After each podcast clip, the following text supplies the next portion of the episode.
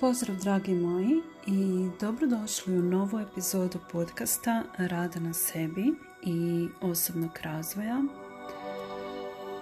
U ovoj epizodi ću govoriti malo o predviđanjima sudbine i budućnosti i koje je moje mišljenje o tome. Zašto ne vjerujem u horoskop, gatanje, predviđanje budućnosti, u brojeve recimo vidjela sam u zadnje vrijeme puno ljudi čeka dok bude 4-4-4 na satu ili 1-1-1. Ja iskreno ni ne znam što to znači. E, na primjer karte, tarot ili čak ima sad i ove anđelovske karte. E, zato jer vjerujem da sam svjesni kreator svojeg života i da sama kreiram svoj život i vjerujem da ga ne treba davati nikome u ruke.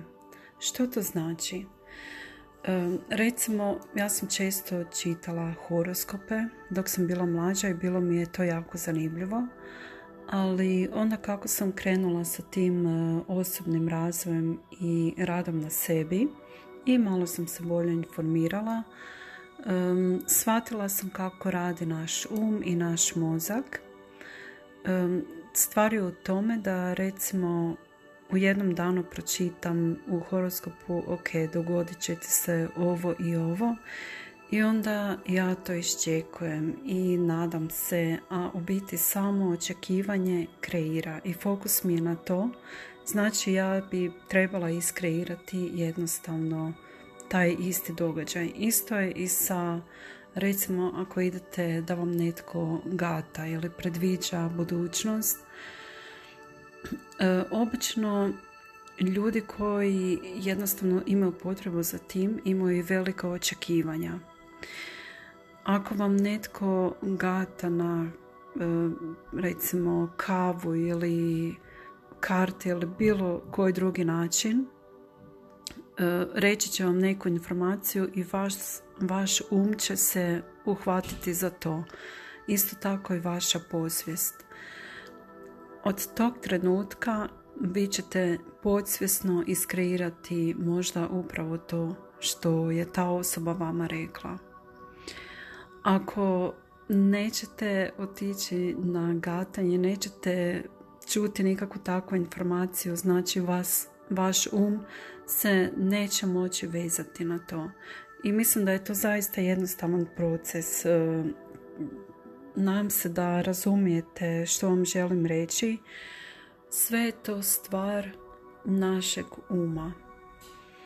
E, ja se sjećam dok sam bila mlađa, kolegica mi je nešto gatala, ja se ne sjećam niti kako je to ona radila, uglavnom rekla je jednu rečenicu koju se još dan danas sjećam. I to je bilo pred možda nekih 25 godina, ali vrlo dobro znam što mi je rekla. Moj um još dan danas sebi ponavlja tu rečenicu u glavi, ja je se pokušavam riješiti. Bilo je nešto pozitivno na sreću, ali evo, za sebe sam osobno odlučila da je bolje da, ne, da se s tim jednostavno ne upuštam u to i da se s tim nabavim i da od nikoga ne tražim da mi e, nešto takvo e, radi za mene jer osobno smatram da može donijeti više štete nego koristi. Druga stvar je da vjerujem da nitko biti ne može predvidjeti svoju ili tuđu budućnost postoje te nekakve tehnike u kartama, u brojevima, astrologija e, i ne znam uopće na, na koji način su uspjeli to izmisliti, ali evo, ne, nemam pojma stvarno u kojem redu što se tiče astrologije bi planete trebale biti da se meni stvari u životu poklope, da, da mi krene u životu ili da mi se nešto ostvari. Jednostavno ne čekam da mi uđe Saturn u Jupiter ili znate da susjed parkira auto na određenom mjestu da bi meni nešto bilo krenulo i tako.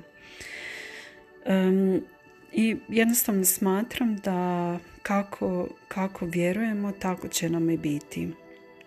Ako damo moć e, u nečije ruke da nam proriče budućnost, da nam ukine uroke, e, mislim da je to čista zarada i evo imam priliku vidjeti na TV-u ima nekoliko kanala sa osobama koje isto proriču budućnost, ukidaju uroke, ne znam, mislim da je to čista zarada.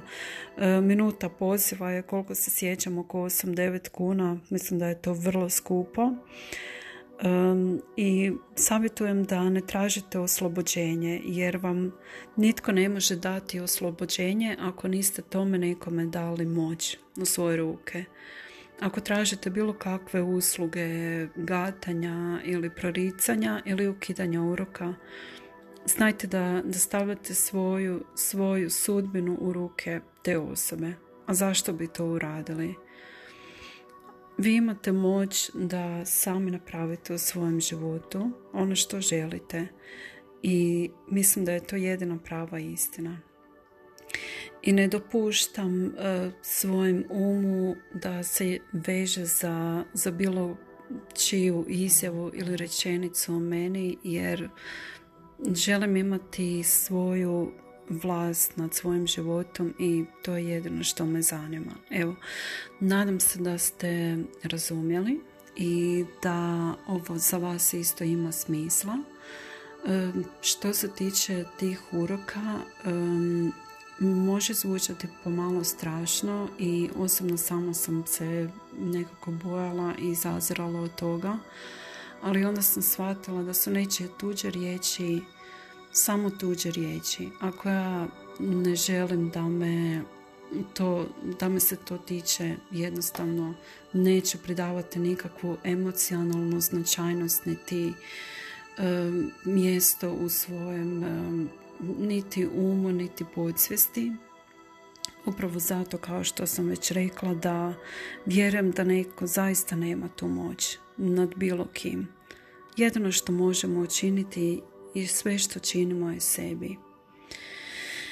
Evo, to je to.